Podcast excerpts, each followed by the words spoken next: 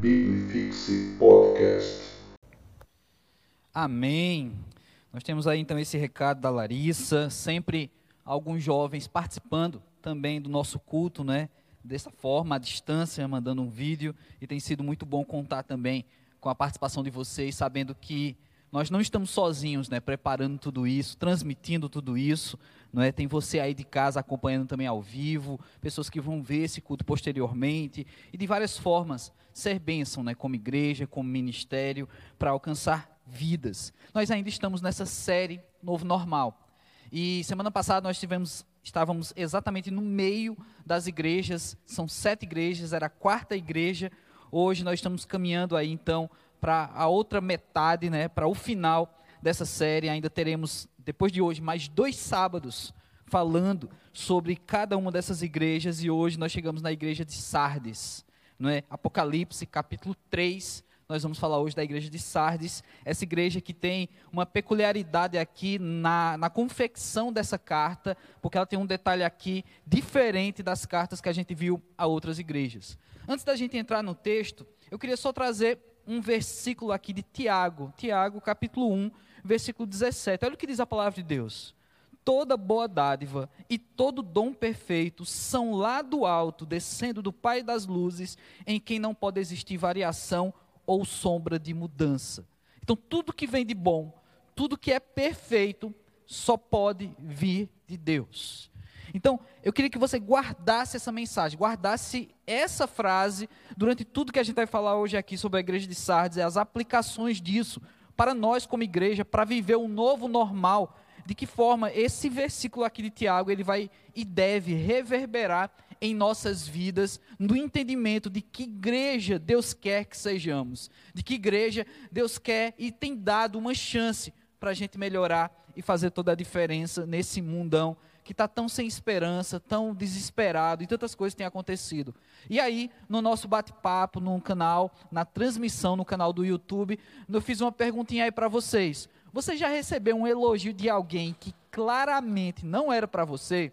Tipo uma coisa que alguém fez e o elogio foi para você, ou a pessoa achou que você fez, ou sei lá, uma coisa que a pessoa considera muito além do que você é ou é capaz de fazer, e você recebeu esse elogio mesmo assim? Então coloca aí um exemplo, que no final a gente vai ter um bate-papo aqui, uma conversa, e eu quero trazer também as respostas de vocês e uma pequena reflexão sobre tudo aquilo que a gente vai falar aqui, ok? Então vamos lá, Apocalipse capítulo 3, a partir do versículo 1, diz a palavra de Deus. Ao anjo da igreja em Sardes, escreve, estas coisas diz aquele que tem os sete Espíritos de Deus e as sete estrelas. Conheço as tuas obras, que tens nome de que vives e estás morto. Ser vigilante e consolida o resto que estava para morrer, porque não tenho achado íntegras as tuas obras na presença do meu Deus. Lembra-te, pois, do que tens recebido e ouvido, e guarda-o, e arrepende-te. Portanto, se não vigiares, virei como ladrão, e não conhecerás de modo algum em que hora virei contra ti. Tens, contudo, em Sardes, poucas pessoas, umas poucas pessoas que não contaminaram as suas vestiduras e andarão de branco junto comigo, pois são dignas.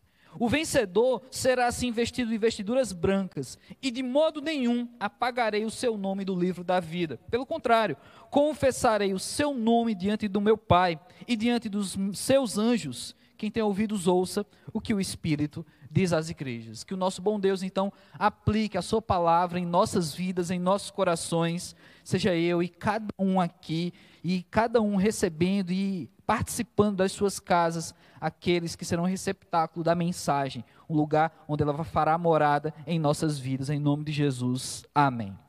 Então nós temos então essa, essa quinta igreja, a igreja de Sardes, recebendo aqui uma carta, recebendo aqui um recado de Deus para a vida de João, e ele então levando esse recado, esse bilhete, como falamos no início dessa série, né? Pequenas cartas, mas com um recado bem dirigido, aplicado a essas igrejas. Um dos detalhes que a gente percebe aqui é que as cartas elas vinham tendo sempre um formato, não é desde a introdução à conclusão sempre iguais nessas sete igrejas, mas no desenvolvimento dessas cartas você sempre tinha um, um Jesus ali que apresentava como reconhecedor do ponto positivo da igreja, ou dos pontos positivos da igreja. E até aqui a gente viu igrejas que falharam, que tinham pontos realmente podres dentro do cotidiano dela, mas ainda assim tinham acertos. Igrejas que, inclusive, a de Tiatira, que falamos sábado passado, que ela era uma igreja que tinha ministérios ascendentes, ela tinha uma projeção em sempre acertar o que Deus queria que eles fizessem. No entanto, tinha um ministério descendente que era da Jezabel, que se tinha declarado profetisa e tantas outras coisas, e redundaram também nas consequências que a gente viu na semana passada. Hoje, a igreja de Sardes, ela simplesmente não tem o bloco de elogios. Ela vai ter um pouquinho mais na frente apenas a possibilidade daqueles que escapam da problemática que estava acontecendo aqui nessa igreja. Ela não tem um bloco destinado a elogios, ou seja, já tem um problemão aqui acontecendo. É interessante também que logo no começo aqui, a gente tem uma igreja que é apresentada como viva, mas que estava morta. Que, que história é essa? Essa igreja era conhecida na região como uma igreja boa, uma igreja viva, uma igreja avivada, por assim dizer, uma igreja que recebia muitos elogios, mas esse Deus que conhece a intimidade da igreja, conhece com profundidade quem a igreja é, ele não está residindo em meus elogios. Então, não se assuste quando você vai para uma igreja e essa igreja é muito elogiada, porque você vai perceber falhas nessa igreja, você vai perceber defeitos nessa igreja, e é em qualquer uma que você vai ver isso. O que me assusta são igrejas que recebem elogios demais, e parece que ela é perfeita demais, e me parece que Sardes era uma igreja dessa. Era uma igreja que era muito elogiada ao seu tempo, muito reconhecida pela população de Sardes, e a gente vai falar um pouco sobre essa cidade também. Porque Sardes era uma cidade que ficava a, acima, no monte, e essa era uma cidade muito protegida por causa disso. Você que gosta de filmes de guerra, filmes épicos, sabe que esses lugares, essas cidadelas construídas em cima de monte, elas são privilegiadas. Primeiro, porque elas são mais protegidas de ataques. Segundo, essas cidades, quando têm os seus muros e as suas torres de vigilância, faz com que aqueles que protegem a cidade tenham uma visão privilegiada. E ele antecede qualquer ataque, porque ele está vindo de cima. Então, Sardes era uma cidade que ostentava também uma fama, por ser uma cidade que era uma cidade rica, uma cidade que tinha um potencial. Sardes, inclusive, a, ela no passado, ela já havia sido pelo menos duas vezes capital do império então era uma cidade importante, mas na história. Quando essa carta foi escrita, a cidade de Sardes já não era capital do império, já não era tão reconhecida, ela carregava uma fama do passado. Ela carregava um orgulho de ter sido uma grande cidade, uma grande cidade protegida e capital do império. Quantas vezes nós, cristãos, a gente vive do passado? Quantas vezes a gente carrega algo que foi um elogio referente a algo que a gente fez? Mas que na verdade nós nem somos mais, ou nem carregamos mais, ou deveríamos carregar esse elogio. Muitas vezes igrejas carregam um orgulho de ter sido a igreja tal da década tal, mas o tempo passou e a igreja não é mais. Aqui a cidade de Sardes carregava esse, esse entendimento das pessoas que se orgulhavam de quem eram. E essa posição de Sardes ainda dava para ela a ideia de que nada de ruim poderia acontecer com essa cidade, porque afinal de contas, ela é privilegiada na localização e na proteção. Porém, apesar de tudo isso, por duas vezes ela foi invadida em guerras, foi tomada por invasores. Mesmo sendo uma cidade num local privilegiado e protegida, ela foi invadida. Então a mensagem, antes da gente entrar no texto, no nos versículos aqui, pensando na cidade de Sardes, antes mesmo de entrar na igreja a qual é dirigida essa carta, a gente já tem algumas lições para tirar para a nossa vida. Por mais que sejamos bons em algo, por mais que recebamos elogio em algo, não podemos nos empenhar e somente nos prender aquilo que somos bons. Na verdade, o tempo todo, eu e você precisamos reconhecer as nossas fraquezas, o quão somos fracos e quão somos pecadores e carentes de Deus, da graça de Cristo Jesus. Porque somente reconhecendo a nossa fraqueza é que a gente vai se esmerar em Deus. E assim como Paulo, parafraseando aqui, quando eu sou fraco, é que Deus é forte em mim. Então devemos carregar essa mensagem, porque afinal de contas, por mais que eu ou você, ou a cidade, ou a igreja seja bom em algo, lembra do versículo que eu li lá de Tiago? Se algo bom, algo perfeito, somente vindo de Deus, não é a gente que faz, não é a gente que é capaz de produzir algo bom e perfeito, senão Deus. Então, nada disso cabe a nós, nenhum elogio cabe a nós. E assim a gente vem para essa igreja. Cadê o elogio a Sardes? Cadê o reconhecimento de que ela é uma boa igreja, como a gente viu nas estruturas das outras cartas?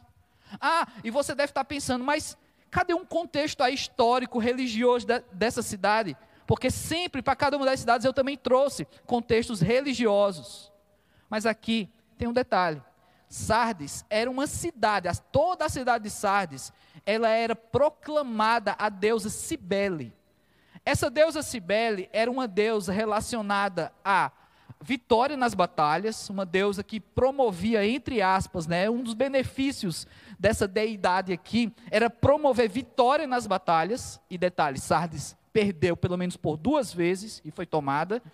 E essa deusa Cibele era também a deusa da fertilidade para esses moradores da cidade. Então, um problema recorrente, a gente já tem falado, da depravação sexual que havia no ambiente dessas igrejas, por conta da influência das cidades, ou, ou quem sabe de gente de dentro da igreja, como em Tiatira. E aqui, mais uma vez, a gente tem uma cidade complicada. Será que isso, essa realidade, por ser tão coincidente, por estar tão presente nessas igrejas espalhadas, será que ela também não está tão presente nas igrejas dos nossos dias? Claro que sim. E eu não quero me deter muito sobre o assunto depravação sexual, porque eu já falei sobre isso em outras cartas, e aí você vai ouvir, vai ver a nossa opinião, vai ver como Deus orienta essas igrejas e as consequências das práticas, porque aqui nós precisamos olhar para os versículos, que são poucos, né? o versículo de 1 a 6, desse capítulo 3 aqui, é, de Apocalipse, e, e buscar entendimento na estrutura dessa carta que já tem essa diferença, sem elogio para Sardes. No versículo 1, nós temos esses números aí, 7 e 7. Conforme Apocalipse, capítulo 4, mais para frente um pouco, os sete espíritos simbolizam a perfeição. A ideia de que o Espírito Santo ele é perfeito, utilizando o número 7 para dizer que ele é perfeito, que ele está em todo lugar, porque ele é Deus, o Espírito Santo é Deus. Então, os sete espíritos simbolizam a presença do Espírito Santo de Deus. Então, essa carta escreve aquele que tem os sete espíritos, ou seja, aquele que tem o Espírito Santo, aquele que é o Espírito Santo de Deus. E daí já dá para tirar uma ideia de que, olha, quem escreve essa carta é quem conhece vocês com profundidade, porque eu sou espírito. Eu entendo o que está passando no coração de vocês e não somente naquilo que vocês parecem ser. Ou seja, uma igreja elogiada por fora, mas que tinha problemas seríssimos por dentro.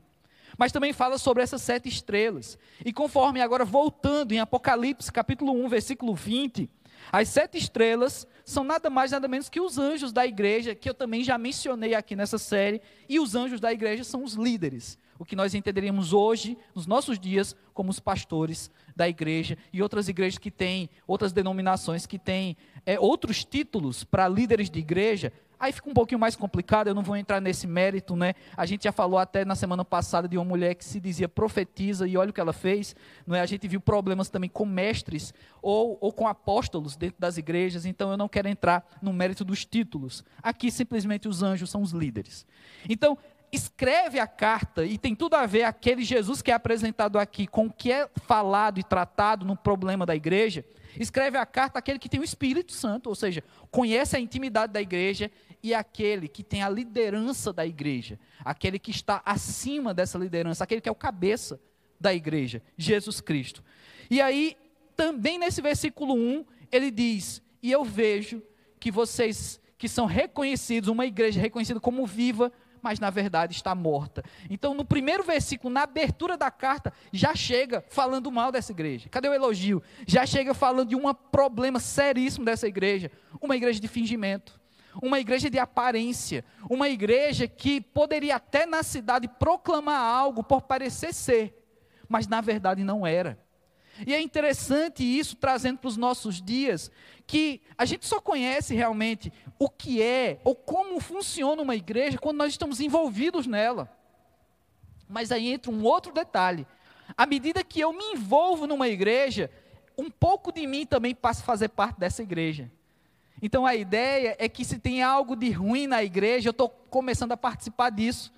Sabe? E é vergonhoso. Eu conheço pessoas que fazem parte de igrejas que têm famas gigantescas, igrejas que, que têm uma, uma, uma versão, uma visão da cidade de que ela é perfeita. E essas pessoas não se envolvem tanto, simplesmente fazem parte da igreja para receber a fama junto. Mas elas não servem na igreja, não se envolvem. E eu começo a pensar: será que tem alguma coisa a ver com isso? Que à medida que eu me envolvo na igreja, eu também me coloco ali dentro, eu também faço parte, inclusive, dos defeitos da igreja. Ou quem sabe, eu prefiro ficar só conhecendo na superfície, né? Ficar com pouco conhecimento dessa igreja para ficar guardando na memória sempre que ela é perfeita. Porque se eu me aprofundar, eu vou conhecer os defeitos dela. Eu não sei, né? Vários motivos devem acontecer para igrejas consideradas tão boas e tão perfeitas terem pessoas que não querem se envolver, não querem se realmente ingressar no ministério e tal, pessoas que ficam na superficialidade. Mas eu vejo que aqui essa igreja tinha um Jesus, e tem um Jesus, e nós temos também esse mesmo Jesus, que conhece profundamente a igreja, que sabe os detalhes, que sabe as minúcias, que sabe os problemas que os irmãozinhos da igreja têm. E esse mesmo Jesus nos conhece. Sabe que a PIB Fortaleza também tem um monte de gente cuja essas pessoas são cheias de defeitos. A começar de mim, eu tenho um monte. Se eu for fazer aqui um catálogo dos meus defeitos, vocês vão ficar bem assustados. E que talvez a PIB Fortaleza seja uma igreja que por algumas pessoas receba alguns elogios. E glória a Deus por isso. Mas se essas pessoas que elogiam a PIB Fortaleza começassem a conviver com a gente, talvez a opinião delas também mudasse. E eu não estou aqui só para colocar defeito, para destruir, para tirar toda a visão, porque eu amo a nossa igreja. Eu amo o ministério que Deus nos deu aqui. Há cinco anos eu estou aqui. Se eu, a minha vida aqui fosse uma pura hipocrisia, uma igreja que é bonita por fora e feia por dentro, eu não me sentiria bem em fazer parte de uma igreja como essa. Seria hipocrisia também da minha parte. Então eu me entendo como um imperfeito, fazendo parte de uma igreja imperfeita, mas aprendendo com o perfeito, aprendendo com Jesus Cristo. E assim somos nós. Mas a igreja de Sardes, ela pela perspectiva do texto que nós vemos aqui, ela ostentava a fama de boa, ostentava ser a igreja reconhecida, e talvez isso gerasse nas pessoas um, um, um comodismo. Isso gerasse nas pessoas a ideia de que, ah, já que a gente é conhecido como uma igreja boa, deixa o povo conhecer, deixa o povo ficar achando, e a igreja não busca mudar naquilo que precisa mudar internamente. Então, esse é um grande incômodo para que nos gerou fazer essa série, inclusive, o novo normal. De perceber que Deus está dando para nós a chance de mudar, a chance de ser melhores, a chance de ser o AMP, um ministério melhor, da PIB Fortaleza ser uma igreja melhor, justamente por esse período, esse vácuo de tempo em que a gente está cultuando de casa, está distante nos ministérios, muitos ministérios sequer estão em funcionamento.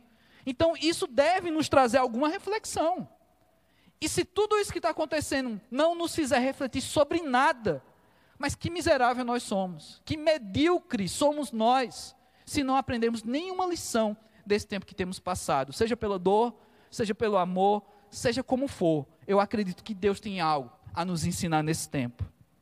Os versículos 2 e 3, nós temos então já o recado de Jesus Cristo aqui a respeito de, de como essa igreja devia avançar. Se ele não trouxe elogios, já apontou um defeito, então na estrutura das cartas, Jesus apresenta uma solução. Olha, eu tenho para vocês aqui então uma forma de vocês escaparem da problemática dessa igreja. Então, três palavrinhas aqui eu quero juntar como de maior importância nesses dois versículos: vigilância, aprendizado e arrependimento. Precisamos ser vigilantes. E por isso eu reforço a ideia da gente observar o aprendizado desses dias. Seja vigilante. Será que não tem algo que você tenha aprendido com esse tempo agora? Será que não tem algo que você, vigilante, de forma a observar com atenção, perceba que você pode melhorar como igreja e você sendo a igreja? Não é, ah, não, agora eu entendi o que o pastor Léo está falando nessa série. É, Deus está falando com ele porque eu vou mudar uma coisa na PIB. Não, meu irmão. Eu quero que você mude em você e assim, consequentemente, a igreja mudar. Eu tenho que mudar em mim, o AMP, a, a, juventude, toda a igreja precisa assumir a independência ou a interdependência da problemática. Se o todo é ruim, é porque eu sou parte desse ruim. Um percentual tem, tem de mim nesse mal, nesse ruim. Então eu preciso ser vigilante e olhar, começar para mim mesmo. Lembra que a, a, cidade de Sardes era uma, uma, cidade no alto e que tinha torres de vigilância, que dava a ideia que a cidade estava sempre protegida, sempre imponente. Pois é, apesar disso, ela foi invadida duas vezes na sua história. Então nós devemos descer desse pedestal e achar que estamos bem, que estamos livres de qualquer coisa, de qualquer suspeita, de qualquer pecado e reconhecer, olhar para dentro de nós e reconhecer que, independente das torres de vigilância, nós também podemos sofrer. Nós também podemos tropeçar e cair. Então, o entendimento que, como igreja, se cada um tiver, a gente vai acertar em muito, porque vamos reconhecer o quão precisamos da segurança que o Senhor nos dá. Porque, lembrando, todo dom perfeito, tudo aquilo que é bom, vem do Senhor. Mas o texto também fala que nós precisamos aprender, ser vigilantes e aprender. Aprendam com seus erros, aprendam com seus acertos. Por quê? É cômodo também acreditar que a gente já sabe tudo, que a gente já alcançou o conhecimento necessário. E que, como igreja, a gente já está acostumado, a gente se acostuma a, a, fazer cultos, a gente se acostuma a conduzir ministérios, a gente se acostuma a fazer missões, a gente vai se acostumando e meio que vira automático, é como se você nem sentisse mais o que você está fazendo. Então, muitas vezes, aquilo que os evangélicos criticam outros religiosos, porque fazem vãs repetições, ou seja, fazem orações repetidas sem nenhum sentido, muitas vezes os evangélicos fazem a mesma coisa. E pior, não necessariamente vãs repetições, palavras repetidas, mas muitas vezes vãs ações. A gente começa a repetir tanto o que faz na igreja, que aquilo não faz o menor sentido, a gente faz só por fazer quando na verdade existe um fundamento. Por que você faz isso? Ou para que você faz isso? Ou melhor, para quem você faz isso? Você faz para adorar o Senhor, para receber elogio das pessoas, você faz para se sentir melhor, para se sentir bem. Há muitas pessoas que querem servir na igreja para se sentir bem. Eu já recebi pessoas que eu nunca tinha visto na vida se apresentando no gabinete para ser líder dos jovens, para fazer parte do ministério dos jovens, porque um coach disse para essa pessoa que ele deveria servir numa igreja e colocar os talentos dele gratuitamente, porque isso faria um benefício à vida dessa pessoa. Será que eu chamei essa pessoa para a liderança? Essa pessoa até hoje eu não vejo mais ela. Eu não sei se foi um demônio que entrou na minha sala, porque um anjo não foi com essa proposta. Mas essa pessoa se ofereceu para ser líder do AMP e pelo fato de não ter convidado, essa pessoa nem da igreja faz parte. E sumiu. Talvez tenha encontrado uma outra igreja que deu essa oportunidade. Ou não. Mas, gente, qual é a razão de servir? Qual é a razão de estar repetidos domingos, sábados, envolvidos em ministérios? Qual é a razão disso? Para que você faz isso? Para quem você faz isso? É muito sério. Precisamos aprender aprender com os nossos próprios defeitos. E a terceira palavra é arrependimento. Se arrependa. Uma vez que você é vigilante, uma vez que você está aprendendo, você vai identificar problemas em você. Eu estou vigiando e estou aprendendo, então eu estou percebendo que eu não sou tão perfeito. E eu devo me arrepender. O arrependimento, então, gera mudança.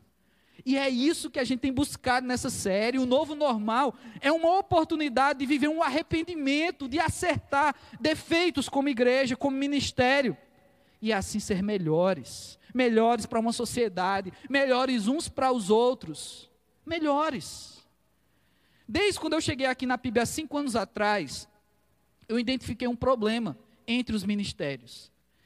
É, é factível termos jovens que não falam uns com os outros, porque brigaram em alguma razão ou algum motivo, num acampamento, num namoro, sei lá o quê. E até hoje isso acontece. E aí eu olho para essas coisas e digo, gente, tem coisa da quinta série que ainda é problema na vida de gente casada. Sabe? E eu fico preocupado com isso. E eu já tive muita dor de cabeça com isso. Eu já, eu já sofri com isso. De querer trazer gente para o gabinete, de resolver e ver que disso nada adianta. Então, é algo que tem que partir do individual. Que a pessoa tem que dizer: vem cá, mas por que mesmo eu estou carregando isso? Por que mesmo eu não gosto da pessoa? Por que mesmo eu não falo com essa pessoa? Às vezes, a razão que a pessoa tem é tão frívola, é algo tão bobo, sabe? Porque aparentemente essa pessoa falou algo de mim, ou então uma terceira pessoa fofocou, e tem tanta gente que tem problemas nas igrejas por causa de fofoca. Então a, ra a raiz já é problema, a raiz já é podre da situação. E essa raiz podre promove ainda mais podridão, dissensão entre os crentes. Eu acredito que só a PIB tem esse defeito, porque as outras igrejas devem ser bem melhores do que isso. Então você que me assiste agora e faz parte de uma outra igreja, agradeça a Deus porque sua igreja é melhor. Sua igreja não tem pessoas com problemas assim. Porque eu estou há cinco anos aqui e eu tenho percebido isso aqui. Talvez só seja um defeito, um problema da PIB. Outras coisas que a gente vê nesse texto é que no versículo 4 nós temos um aparente elogio. E esse elogio seria tardio, porque nas outras cartas o elogio vinha sempre antes da crítica de Jesus Cristo, não é? Ele elogiava a igreja e vinha sempre, venho porém contra ti, e aí dizia o defeito da igreja. Mas no versículo 4, ele fala aqui, olha, em meio a toda essa problemática de pessoas que recebem elogio, que são aparentemente boas, mas não são, na verdade estão mortos por dentro, tem poucos entre vocês que estão limpos. Poucos entre vocês que não se sujaram, que as vestes permaneceram limpas. Olha só, gente. Imagina você na sua igreja, ou você que faz parte da PIB, pense no volume dos membros. E vi da parte de Deus a fala de que eu vejo poucos entre vocês que estão limpos. Imagina a crise que dá numa igreja dessa. Imagina o pastor dessa igreja, o líder, recebendo essa carta. E de tantos anos de trabalho, pregando, se envolvendo na comunidade, para levar mudança de vida para as pessoas. Claro, essa mudança quem faz é o Espírito Santo de Deus chegar ao reconhecimento de que todo esse trabalho serviu só para alguns. Pois é, isso é possível acontecer. E não deve ser para a frustração minha de um como líder ou para a frustração sua, caso você não se identifique, identifique como um limpo nessa geração. Talvez você seja alguém que diga: rapaz, minha roupa está é suja, eu preciso me limpar, eu preciso fazer parte desses poucos, se já são poucos e eu não estou eu tenho que correr atrás disso. Porque a cidade de Sardes era conhecida também como uma cidade produtora de lã. Então, essa coisa das vestes limpas aqui tem tudo a ver com uma cultura dessa cidade. Provavelmente, muitas pessoas dessa igreja trabalhavam nessa indústria de produzir tecidos. Então, uma ofensa que diz: olha, vocês que estão faz, fazem parte dessa igreja, eu vejo que entre vocês tem as pessoas com roupas limpas, com vestes limpas. Alguns escaparam. E para essas pessoas, eles vão merecer vestir uma roupa alvo, uma roupa branca, uma roupa completa. E a simbologia dessa roupa branca significa justiça. Um revestir de pureza. Ou seja, aquilo que Cristo fez na cruz por nós. Ele tomou todo o pecado, tudo aquilo que fizemos contra Deus e vamos fazer. Jesus tomou sobre si para nos dar roupas novas, vestes novas, roupas puras. E no meio dessa igreja, poucos sobraram para receber isso. E aí, os versículos 5 e 6, eu vou reler aqui, diz o, diz o texto: O vencedor será assim, vestido de vestiduras brancas, e de modo nenhum apagarei o seu nome do livro da vida, pelo contrário, confessarei o seu nome diante do meu Pai e diante dos seus anjos. Quem tem ouvidos, ouça o que o Espírito diz às igrejas. Eu acho interessante que Jesus então traz essa mensagem: de forma nenhuma apagarei o seu nome do livro da vida. Você acredita que eu já ouvi pregações que, ao ler esse, esse versículo aqui, especificamente versículo 5, o camarada disse que isso aqui era uma proposição para dizer a possibilidade do nome da pessoa ser apagado do livro da vida? Ou seja, uma vez que você é salvo, você pode perder a salvação? Eu já ouvi um cara falar isso é absurdo. Porque isso não é possível. Uma vez salvo, sempre salvo. O que o texto fala aqui é que de modo nenhum eu vou apagar. Isso não é uma proposição para que trazer a ideia de que é, é possível apagar o nome do livro da vida. Jesus está garantindo que isso nunca vai acontecer para essas pessoas arrependidas. Mas ele não está dizendo, o que o texto não diz, é que isso é uma possibilidade, de pessoas terem o nome escrito e depois o nome apagado. Isso não está no texto. Mas essas pessoas receberão então essa garantia de que uma vez limpas, salvas e que com essa vestidura branca, ela tem a garantia de morar no céu com o nosso Pai. Então nós temos uma carta tão difícil para uma igreja que certamente era uma igreja tão dificultosa para o próprio Deus. Porque era uma igreja que tinha uma boa aparência, que a cidade reconhecia até, mas era uma igreja que por dentro não valia nada. E que talvez uns poucos ali dentro foram salvos por pura misericórdia de Deus. Porque eles não se contaminaram, eles não se sujaram.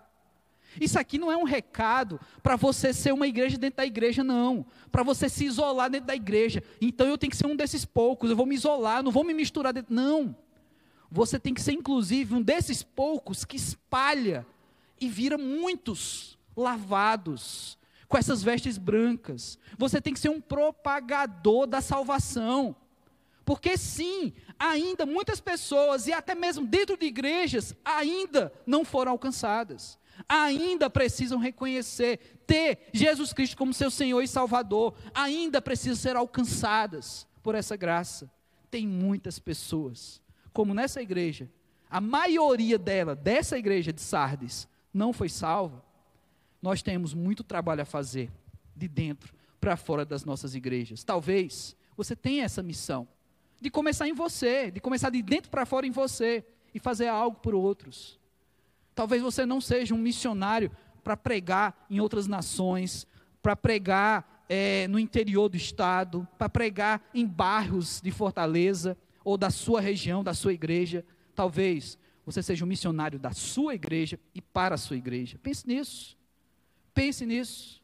Eu louvo a Deus porque nossas igrejas recebem pessoas assim pessoas que são convidados a ser professores de escola bíblica, pessoas que são convidados a serem bons diáconos para trabalhar realmente a vida da igreja, pessoas que são convidados e convidadas a cuidar de crianças dentro do, dos ministérios, pessoas que servem lideranças de outros ministérios e que são esses, que estão ali também trabalhando pelos de dentro, também trabalhando na esperança de que até os de dentro também alcancem salvação.